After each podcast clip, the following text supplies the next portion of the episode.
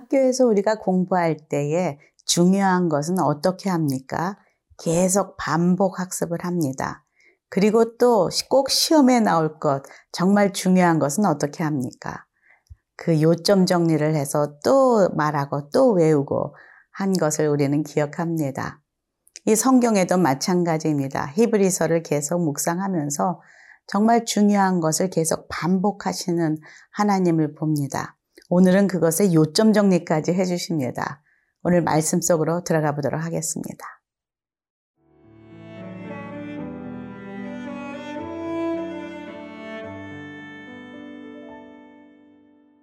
히브리서 8장 1절에서 13절 말씀입니다. 지금 우리가 하는 말의 요점은 이러한 대제사장이 우리에게 있다는 것이라. 그는 하늘에서 지극히 크신 이의 보좌 우편에 앉으셨으니 성소와 참 장막에서 섬기는 이시라. 이 장막은 주께서 세우신 것이요 사람이 세운 것이 아니니라. 대제사장마다 예물과 제사 드림을 위하여 세운 자니 그러므로 그도 무엇인가 드릴 것이 있어야 할지니라. 예수께서 만일 땅에 계셨더라면 제사장이 되지 아니하셨을 것이니 이는 율법을 따라 예물을 드리는 제사장이 있음이라. 그들이 섬기는 것은 하늘에 있는 것의 모형과 그림자라. 모세가 장막을 지으려 할 때에 지시하심을 얻음과 같으니 이르시되 삼가 모든 것을 산에서 내게 보이던 본을 따라 지으라 하셨느니라. 그러나 이제 그는 더 아름다운 직분을 얻으셨으니 그는 더 좋은 약속으로 세우신 더 좋은 언약의 중보자시라. 저 첫 언약이 무흠하였더라면 둘째 것을 요구할 일이 없었으려니와 그들의 잘못을 지적하여 말씀하시되 주께서 이르시되 볼지어다 날이 이르리니 내가 이스라엘 집과 유다 집과 더불어 새 언약을 맺으리라. 또 주께서 이르시기를 이 언약은 내가 그들의 열조의 손을 잡고 애굽 땅에서 인도하여 내던 날에 그들과 맺은 언약과 같지 아니하도다. 그들은 내 언약 안에 머물러 있지 아니하므로 내가 그들을 돌보지 아니하였노라. 또 주께서 이르시되 그날 후에 내가 이스라엘 집과 맺을 언약은 이것이니 내 법을 그들의 생각에 두고 그들의 마음에 이것을 기록하리라. 나는 그들에게 하나님이 되고 그들은 내게 백성이 되리라. 또 각각 자기 나라 사람과 각각 자기 형제를 가르쳐 이르기를 주를 알라 하지 아니할 것은 그들이 작은 자로부터 큰 자까지 다 나를 알미라. 내가 그들의 불의를 긍휼히 여기고 그들의 죄를 다시 기억하지 아니하리라 하셨느니라. 새 언약이라 말씀하셨음에 첫 것은 낡아지게 하신 것이니 낡아지고 쇠하는 것은 없어져가는 것이니라. 히브리서 7장에 이어서 8장까지 계속 우리 대제사장 예수 그리스도가 참 제사장임을 반복하여 강조하고 설명하고 있습니다. 지금 옛 언약으로 세워진 그 제사장들은 자신의 죄로 인하여 백성들을 위해 제물을 바치고 속죄를 하지만 자신도 그 앞에 나아가 하나님 앞에 나아가 속죄제를 드려야 하는 그런 부족한, 연약한, 그리고 완전하지 못한 제사장이라면 이제는 대제사장 대신 예수 그리스도를 통하여 완전한 제사를 드린다라고 계속 강조하여 왔습니다. 한번 1절을 다시 한번 읽겠습니다. 지금 우리가 하는 말의 요점은 이러한 대제사장이 우리에게 있다는 것이라. 그는 하늘에서 지극히 크신 이의 보좌 우편에 앉으셨으니 보좌 우편에 앉으셔서 심판자로 거기에 앉아 계시다가 지금 그 높고 높은 보좌를 버리고 낮고 낮은 이 땅에 오셔서 죄인인 우리를 위하여 대신 제물 되시고 그리고 자신을 속죄제물로 드리시며 완전한 제사를 한 번에 드리셨던 완전한 대제사장이심을 다시 한번 확인하고 있습니다. 지금 사도신경에 보면 우리가 믿는 자들이 늘 고백하는 것이 있지요. 십자가에 죽으시고 장사한 지 사흘 만에 부활하사 하나님 우편에 앉아 계시다가 저리로서 산 자와 죽은 자를 심판하러 오신다. 다시 또 오실 그 하나님 아들 예수 그리스도, 그가 새로운 새 언약의 주인이시요 참 제사장임을 말하고 있습니다. 인간이 그 아론의 계열에서 세워진 장막은 하늘나라의 그 장막의 모형입니다. 그래서 하나님이 모세를 통하여서 지으라고 하는 그 방법대로 하나하나 지었던 것이 바로 우리들이 그 옛 율법에서 지었던 모세의 장막이지요. 한번 5절 읽어볼까요?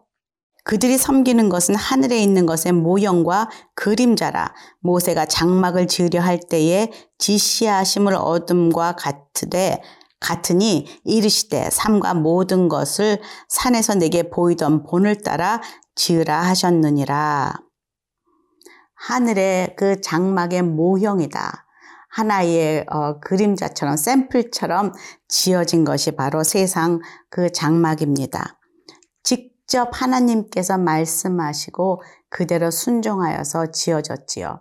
그 모세가 지은 장막은 그 또 받은 율법은 그 새 언약으로 가기까지의 하나의 과정이었다는 거예요. 그건 완전하지 않았죠. 마치 그것을 우리가 할 수 없다는 것을 인정할 수 있도록 우리에게 주신 율법과도 같습니다. 갈라디아서 3장 24절에 보면은 이같이 율법이 우리를 그리스도에게로 인도하는 몽학 선생이 되어 우리로 하여금 믿음으로 말미암아 의롭다함을 얻게 하려는 것이다. 율법은 죄와 사망의 법이요. 우리를 죽일 수밖에 없는, 우리가 죽을 수밖에 없는 죄인이라는 것을 나타냈다면, 이제 예수 안에서 생명의, 성령의 법이 우리로 하여금 그 옛 언약, 옛 장막에서 해방시켜 준 것. 그래서 그 예수 그리스도, 참 보혈, 그 그리스도로 인하여서 우리가 해방되었음을 지금 말하고 있습니다. 우리가 죄인됨을 깨달을 수 있던 것은 바로 우리가 정말로 죄인이라는 것을 깨닫는 순간이라는 것이죠. 저는 처음 예수님 믿을 때 제가 죄인이라는 것을 깨닫기가 참 힘들었습니다. 왜냐하면 별로 그 17살의 인생 가운데 그렇게 많은 죄를 지은 기억이 별로 없었습니다. 하지만 인간은 죄인이다. 나면서부터 죄인이고 원죄가 있기에 너는 죄를 지을 수밖에 없는 죄인이라는 그런 목사님 말씀에 제가 이성으로 이해가 되어서 그럼 저는 죄인입니다 라고 고백했던 것을 기억합니다. 하지만 제가 지금 오랜 세월 살아오면서 저를 제일 괴롭히는 것이 바로 그 죄 문제입니다. 예수 그리스도를 만나 나의 죄가 사함을 받고 구원을 받았지만은 끊임없이 매일매일 싸워야 하는 것이 바로 이 죄성이라는 것이죠. 그렇지만 정말로 감사한 것은 하나님의 백성으로서 그리스도께서 저를 위해 한 번에 돌아가시고 저의 죄를 사하여 주신 제물 되신 예수 그리스도로 인하여서 제가 영원한 구원으로 들어갔다는 그 확실한 그 복음 때문에 제가 오늘도 그 죄를 다시 한번 회개하며 주님의 이름으로 일어나 다시 들어갑니다. 재물 옛날처럼 또 동물을 잡아서 매일매일 했다면 아마 좌절하고 쓰러져 정말 저는 죄인이기 때문에 절대로 일어날 수 없습니다 라고 고백했을 것 같습니다. 하지만 오늘도 하나님께서는 다시 한번 고백하며 나오는 저를 주의 보혈로 씻어주시고 새롭게 하십니다. 그것이 은혜입니다.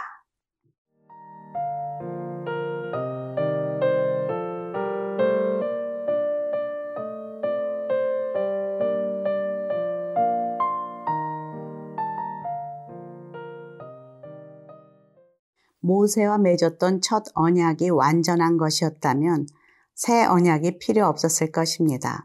하지만 첫 언약을 통해서 우리가 죄인임을 깨닫고 우리를 다시 새롭게 그 죄와 사망의 법에서 해방시켜 주기 위한 새로운 언약이 필요합니다.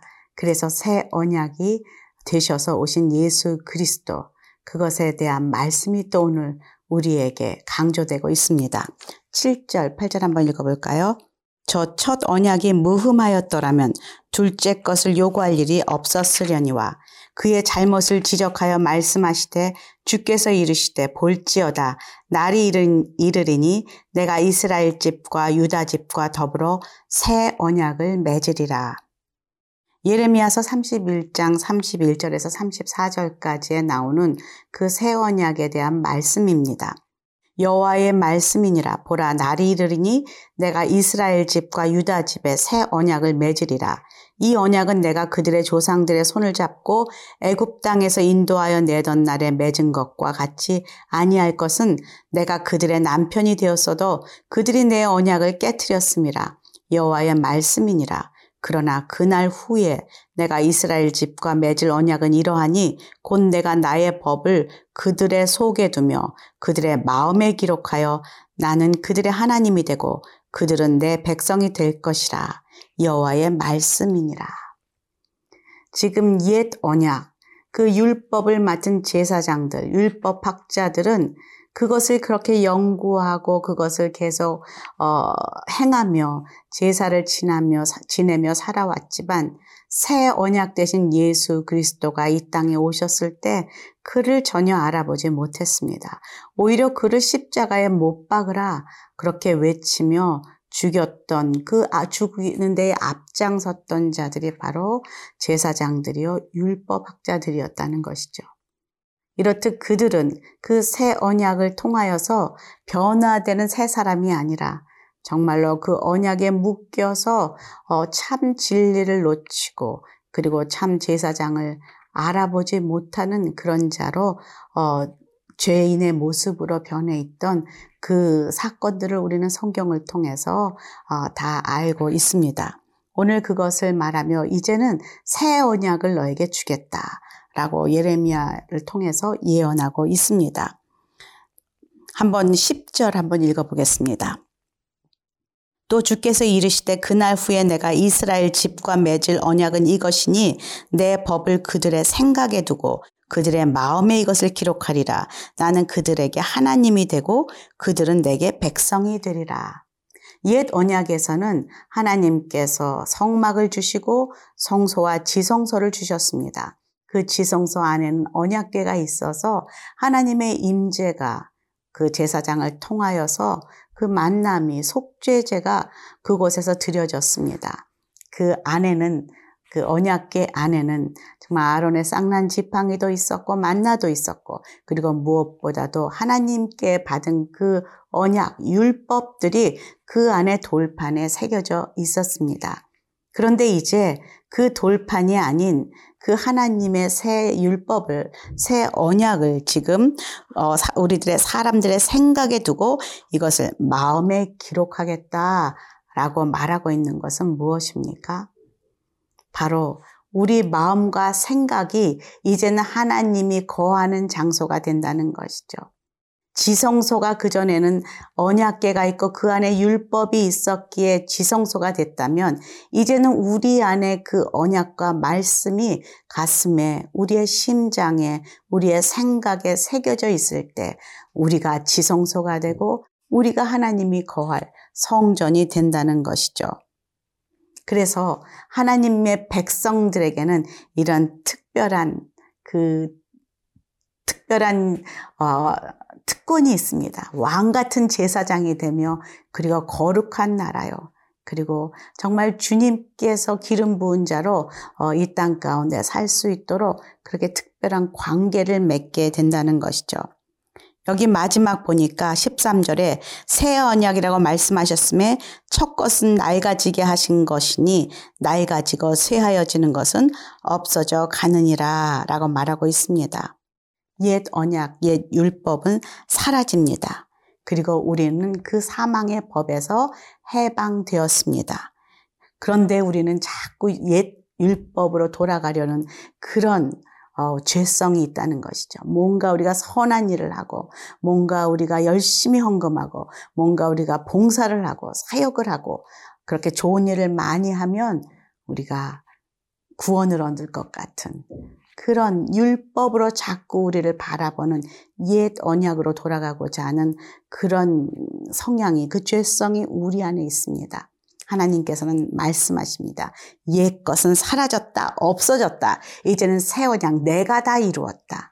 나의 안에 거하라. 그리고 내가 바로 너를 승리하게 하는 그 능력의 근본이다 라고 말씀하고 있습니다. 오늘도 그분의 이름을 찬양합니다. 함께 기도하겠습니다. 하나님, 감사합니다. 옛 언약 속에 갇혀있던 우리들을 새 언약으로 해방시키시고, 그리고 우리를 자유케 하신 하나님을 찬양합니다. 오늘도 그 자유함을 누리게 하시고 전하게 하여 주시옵소서. 예수님 이름으로 기도합니다. 아멘.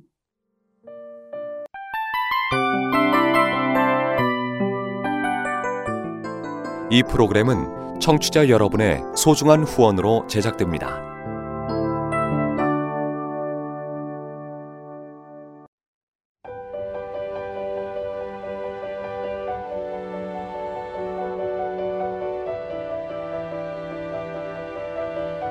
세상에는 수많은 교회들이 있지만 더 깊이 있는 말씀 강해를 찾기 위해 크기로만 교회를 선정하지 않습니다.